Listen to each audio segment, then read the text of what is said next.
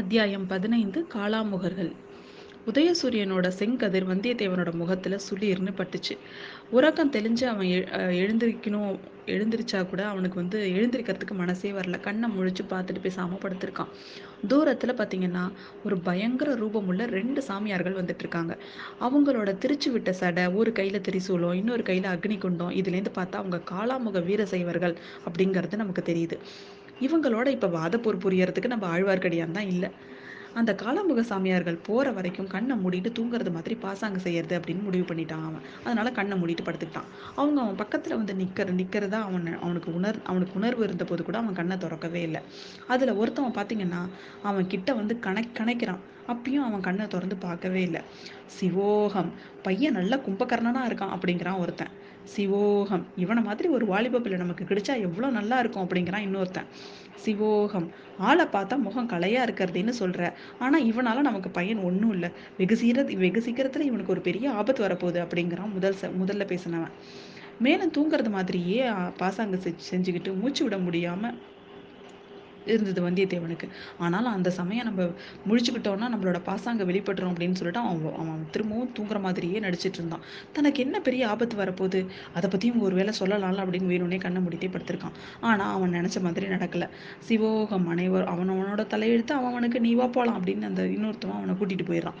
அவங்க கொஞ்ச தூரம் போகிறதுக்கு அவகாசம் கொடுத்துட்டு எழுந்திருக்கிறான் நம்ம வந்தியத்தேவன். கொஞ்ச நாள்ல இவனுக்கு ஒரு பெரிய ஆபத்தா, அது என்னது அப்படின்னு அவன் யோசிச்சுட்டே உட்காந்துருக்கான்.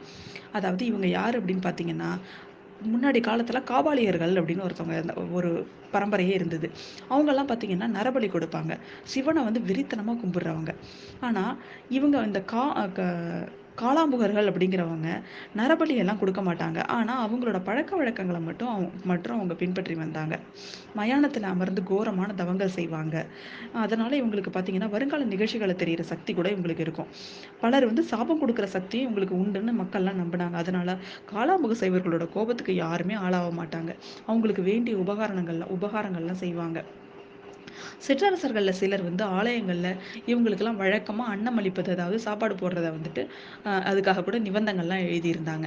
இது வரைக்கும் சோழ மன்னர்கள் பரம்பரையை சேர்ந்த அரசர்கள் மட்டும் காளாம்புகர்களுக்கு எந்த விதமான ஆதரவுமே காமிக்கல.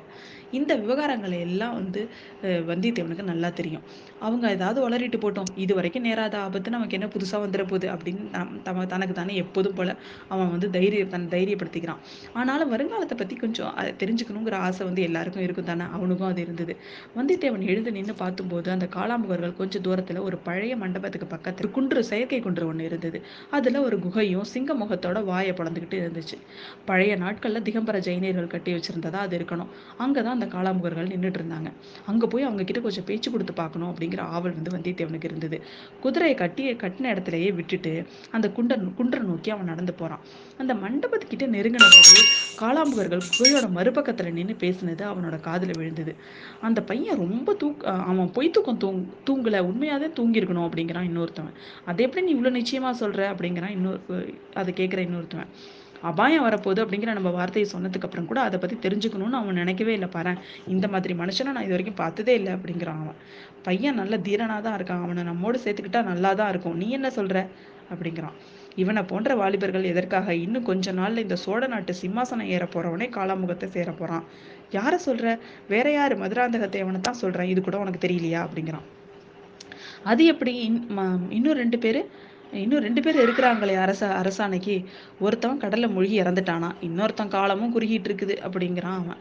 வந்தியத்தேவன் அதுக்கு முன்னாடி இந்த காளாமுக சாமியார்களோட பேச்சை கேட்க கொஞ்சம் கூட விரும்பவே இல்லை. அவங்களோட பேச்சு கொடுக்கவும் நினைக்கல.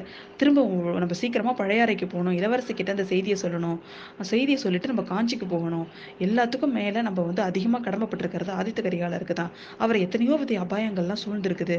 பார்த்திபேந்திரன் கூட இந்த பழுவூர் ராணியோட மாய வலையில விழுந்துட்டான். எந்த காரியத்திலையும் படபடப்போட இறங்க கூடியவர் இந்த ஆதித்த கரிகாலர்.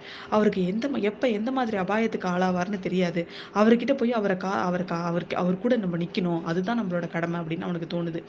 வழியில வீண் பொழுத போக்குறது ரொம்ப குத்தம், இந்த கடமை போயிடணும் அப்படின்னு முடிவு பண்ணிட்டு வந்தியத்தேவன் சத்தமே இல்லாம திரும்பி குதிரை மீது ஏறிக்கிறான். குதிரையை வேகமா தட்டி விடுறான். ஆனா பாத்தீங்கன்னா குதிரைக்கு அவனோட அவசரம் எங்க தெரியும். இப்பதான் அது போட்டதுனால, லாடம் கட்டினதுனால அது அதோட வேகத்துலதான் போயிட்டு இருந்தது. இளைய பிராட்டிக்கிட்ட போய் முதல்ல சீக்கிரம் உண்மையை சொல்லணும், இளைய பிராட்டிக்கு மற்றவங்க மூலமாக அந்த விஷயம் தெரியறதுக்கு முன்னாடி நம்ம போகணும் அப்படின்னு அவன் நினச்சிக்கிட்டே போகிறான். ஏன்னா அவன் போகிற வழியில் இருக்கிற ஊர்களெல்லாம் பார்த்திங்கன்னா இது வரைக்கும் அங்கெல்லாம் வந்து மக்கள்லாம் சாதாரணமாக அவங்கவுங்க வேலையில் தான் ஈடுபட்டுட்டு இருந்தாங்க. அவங்களுக்கு அந்த செய்தி இளவரசர் கடலில் மூழ்கின செய்தி இன்னும் அவங்கக்கிட்ட வரலைங்கிறத அவன் நிச்சயப்படுத்திக்கிறான். அப்பா கிட்டக்க கோட்டை வாசல் கிட்டக்க நம்ம வந்தியத்தேவன் வந்துட்டான். ஆனால் கோட்டைக்குள்ளே போய் எப்படி போகிறதுன்னு அவனுக்கு புரியல. ஏதாவது யோசனை என்ன எப்படி போகிறது உள்ளே எப்படி போகிறது இந்த மாதிரி அவன் யோசிச்சுக்கிட்டே வந்துட்டுருக்கான். அந்த மாதிரி வந்துட்டு இருக்கும்போது பார்த்தீங்கன்னா இன்னொரு திசையிலேருந்து ஒரு கூட்டம் வரதை அவன் பார்க்குறான். வேல் பிடிச்ச வீரர்கள் விருது சுமந்தவங்க இவங்க எல்லாரும் குதிரையில் ஏறி வந்தாங்க. அதுக்கு நடுவில் தாமரப்பூ வடிவமாக அமைந்த ஒரு தங்க ரதம். ஆஹா, அந்த ரதத்தில் இருக்கிறது யார் தெரியுதா? நம்ம இளவரசர் மதுராந்தகத்தேவர். கடம்பூர் அரண்மனையிலையும் தஞ்சாவூர் பொக்கிஷ நிலவரையிலையும் நம்ம வந்தியத்தேவன் பார்த்தான்ல அதே இளவரசர் தான். கோட்டைக்குள்ளே போகிறதுக்கு என்ன வழிங்கிறது இப்போ உடனே நம்ம வந்தியத்தேவன் மனசில் வந்துருச்சு. ஆபத்து வரப்போகுதுங்கிற வார்த்தை காதில் விழுந்தா அதை பற்றி தெரிஞ்சுக்க விரும்பாதவனை இது வரைக்கும் நான் பார்த்ததே இல்லைன்னு காலாமுகர்களில் ஒருத்தவன் சொன்னான் இல்லையா, இந்த வார்த்தை அவன் மனசில் பதிஞ்சிருந்துச்சு. அதனால் அதே யுக்தியை பயன்படுத்தி இப்போ உள்ளே போகிறதுனா அவன் முடிவு பண்ணிட்டான். மதுராந்தகரோட பரிவாரங்களில் அந்த அவங்க போயிட்டு இருந்த பரிவாரங்கள் கிட்ட நம்ம வந்தியத்தேவன் குதிரையை இது பண்ணிட்டு போறான். அந்த ரதத்துக்கிட்ட ரதத்தை நோக்கி அவன் வந்து தன்னோட குதிரையை வேகமாக செலுத்தி அந்த ரதத்தில் இருக்கிற மதுராந்தகரை உத்து பார்த்தான். பார்த்துட்டு அபாயம் அப்படின்னு ஒரு குரலை கிளப்பினான். உடனே தடால்னு குதிரை மேலேருந்து கீழே விழுந்து உருள்றான். குதிரை கொஞ்சம் தூரம் போய் தள்ளி நின்றுக்குது. இவ்வளவையும் கொஞ்சம் வினாடி நேரத்திலே நடந்துருச்சு. மதுராந்தகத்தேவரோட பரிவாரத்தை சேர்ந்த சிலர் வந்து அவனோட குதிரை ரதத்தை நோக்கி போகிறத பார்த்து பயந்து கத்தியெல்லாம் உரையிலேருந்து எடுக்கிறாங்க. ஆனால் அவன் கீழே விழுந்தவனே அவங்களோட கவலை நீங்கிடுச்சு. கீழே விழுந்தவனை போய் பார்த்து எல்லாரும் சிரிக்கிறாங்க. மதுராந்தகத்தேவரும் சிரிக்கிறாரு. அதுக்குள்ளே ரதமும் நின்றுடுச்சு. அவர் கையை காட்டி வந்து சைகை செஞ்சதுனால வீரர்கள் வந்து வந்தியத்தேவர்கிட்ட போய் அவனை தூக்கிறதுக்கு முயற்சி பண்ணுறாங்க. ஆனால் அதுக்குள்ளே அவனாவே எழுந்து உட்காந்துக்கிட்டு மதுராந்தகரையை உத்து பார்த்துட்டு இருந்தான். அவனை இப்படி கிட்ட கொண்டு வாங்க அப்படிங்கிறாரு இளவரசர். வீரர் வந்து இருவரும் வந்தியத்தேவனை கையை பிடிச்சி கிட்ட கூட்டிட்டு போறாங்க. அப்பனே, நீ யார் அப்படிங்கிறாரு இளவரசர். நான் தான் சக்கரவர்த்தி பெருமானே, என்ன தெரியலையா அப்படிங்கிறான். என்ன வளர்ற அடே, நீங்கெல்லாம் கொஞ்சம் விலகி நில்லுங்க அப்படிங்கிறாரு மதுராந்தகர். என்னை யாருன்னு நினைச்சுக்கிட்ட நீனு அப்படிங்கிறாரு மதுராந்தகர். மன்னிக்கணும் இளவரசரை, தவறா சொல்லிட்டேன், நீங்க இன்னும் அப்படின்னு தடுமாறுறான். இதுக்கு முன்னாடி நீ என்ன எங்கேயாவது பார்த்துருக்கியா அப்படின்னு கேட்கிறாரு. பார்த்துருக்கேன், இல்லை பார்த்ததில்லை, என்ன பார்த்துருக்கியா இல்லையா, உண்மையை சொல்லு. நேத்திலேருந்து நான் உண்மையை சொல்றதுன்னு வச்சிருக்கேன், அதனால நிச்சயமா சொல்ல முடியல என்னால் அப்படிங்கிறான். ஓஹோ, நேத்தி முதல் உண்மையை பேசுறவனா நீ, நல்ல வேடிக்கை தான் போ அப்படின்னு சொல்லிட்டு மதுராந்தகர் சிரிக்கிறாரு. அதனால நிச்சயமா சொல்ல முடியாமல் போவானே அப்படின்னு திரும்பவும் கேட்கிறாரு. இந்த காலத்துல எதை தான் நிச்சயமா சொல்ல முடியுது? ஒருவரை மாதிரி இன்னொருத்தர் இருக்கிறார். ஒரு நாள் மூடு பல்லக்கில் இருந்தவர், இன்னொரு நாள் ரதத்துல இருக்கிறார் அப்படின்னு சொல்றான். என்ன சொன்ன அப்படின்னு மதுராந்தகர் திடுக்கிட்டு கேட்கிறாரு. ஒருவரை போல இன்னொரு இருக்கிறதுனால நிச்சயமா என்னால சொல்ல முடியல அப்படிங்கிறாங்க. நான் யாரை போல இருக்கிறேன்? 2 தடவை நான் உங்களை பார்த்துருக்கேன். இல்லை உங்களை மாதிரி ஒருத்தரை நான் பார்த்துருக்கேன், அது நீங்கள் தானா இல்லை நான் பார்த்தது வேற யாரான்னு எனக்கு தெரியல அப்படின்னு அவன் சொல்கிறான். என்ன தெரிஞ்சுக்கிட்ட நீனு அப்படிங்கிறான். அதனால தான் உங்களை நான் உத்து பார்த்தேன் அப்படிங்கிறான். சரி, உத்து பார்த்து நீ என்ன தெரிஞ்சுக்கிட்ட அப்படின்னு கேட்குறான் அவன். நீங்கள் வந்து நான் பார்த்தவராகவும் இருக்கலாம், இல்லை இல்லாமலும் இருக்கலாம்னு நான் தெரிஞ்சுக்கிட்டேன் அப்படின்னு வளர்றான். மதுராந்தகருக்கு கோவம் வந்துருச்சு. அவரோட நீ வந்து சுத்த போக்கிரி அப்படின்னு சொல்லிட்டு அவர் கோவப்படுறாரு. இளவரசரை கோபிக்க வேணாம், நான் உங்களை போன்றவரையோ பார்த்தது எங்கன்னு சொல்கிறேன், அதுக்கப்புறம் நீங்களே தீர்மானிச்சுக்கோங்க அப்படிங்கிறான்.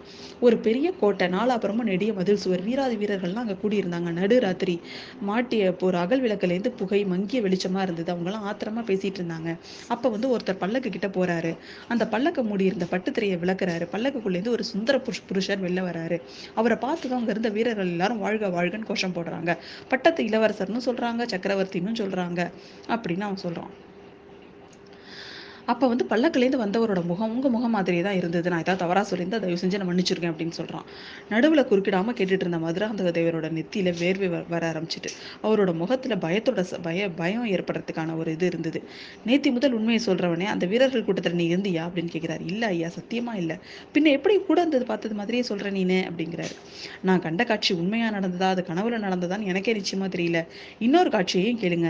இருளடைந்த ஒரு நிலவரை, அதில் ஒரு சுரங்கப்பாதை வளைஞ்சு கீழே இறங்கி மேலே ஏறி போக வேண்டிய பாதை. அதன் வழியா 3 பேர் வந்துட்டு இருக்கிறாங்க. முன்னால ஒருத்தன் தீவத்தி பிடிச்சிட்டு போறான், பின்னால ஒருத்தன் காவல் புரிஞ்சுக்கிட்டு வர்றான். நடுவுல ஒரு சுந்தர புருஷர், அவர் மன்மதனை ஒருத்தன் ராஜகுமாரர். தீவத்தியோட வெளிச்சம் அந்த நிலவரையில மூட முழுக்கெல்லாம் பரவன போது அங்க பொண்ணு மணியும் வைடூரியமும் ஜொலிக்கிறது மாதிரி இருந்தது. அது மன்னாதி மன்னர்களோட ரகசிய பொக்கிஷங்களை வைக்கிற நிலவரையா இருக்கலாம்னு நான் நினைக்கிறேன். அந்த வழியாக வந்துட்டு இருந்த அந்த சுந்தர புருஷரோட முகமும் உங்களோட முகம் மாதிரியே இருந்தது, உண்மையா இல்லையான்னு நீங்கள் தான் எனக்கு சொல்லணும் அப்படிங்கிறான். இளவரசர் மதுராந்தகர் போதும் நிறுத்து அப்படிங்கிறாரு. அவரோட குரலில் அவ்வளோ பீதி. வந்தியத்தேவன் சும்மா இருந்தான். நீ நிமித்தக்காரனா அப்படின்னு கேட்குறான். இல்லை ஐயா, அது என்னோட தொழில் இல்லை, ஆனால் நடந்ததையும் சொல்லுவேன், இனிமேல் நடக்க போகிறதையும் நான் சொல்லுவேன் அப்படிங்கிறான். மதுராந்தகர் கொஞ்சம் நேரம் யோசிச்சுட்டு குதிரை மேலே நின்ற போது நீ ஏதோ கத்தின ஐயா, அது என்ன அப்படின்னு கேட்குறாரு. அபாயம்னு கத்தினேன் அப்படிங்கிறான். யாருக்கு அபாயம்? உங்களுக்கு தான். என்ன அபாயம்? பல அபாயங்கள் உங்களை சூழ்ந்துட்டு இருக்கு, அது மாதிரியே பெரிய பதவிகளும் காத்துட்டு இருக்கு. அதெல்லாம் குறித்து நான் சாவகாசமாக உங்கள்கிட்ட சொல்லணும். என்னோட கத்தியை தான் உங்கள் வீரர்கள் பிடுங்கிட்டாங்களே, என்ன உங்களோட கோட்டைக்கு அழைச்சிட்டு போனீங்கன்னா அப்படிங்கிறான். ஆகட்டும், நீ என்னோட வா, சாவகாசமாக நம்ம பேசிக்கலாம் அப்படிங்கிறாரு. மதுராந்தகத்தேவர் தம்மோட வந்த வீரர்களோட தலைவனை கூப்பிடுறாரு. வந்தியத்தேவனை சுட்டி காட்டி இவனை வந்து கோட்டைக்கு அழிச்சிட்டு வர மாதிரி கட்டளை இடுறாரு. அந்த கட்டளை அங்கே இருக்கிறவங்க யாருக்கும் அவ்வளோவா உற்சாகமாக இல்லை, ஆனாலும் கட்டளைக்கு கீழ்ப்படிச்சு தானே ஆகணும் அப்படின்னு சொல்லிட்டு அவனையும் கூட்டிகிட்டு போகிறாங்க. கொஞ்சம் நேரத்துக்கெல்லாம் பழையாருடைய கோட்டை கதவு திறக்குது. மதுராந்தகத்தேவரும் அவரோட பரிவாரங்களும் நம்ம வந்தியத்தேவனும் கோட்டைக்குள்ளே போகிறாங்க.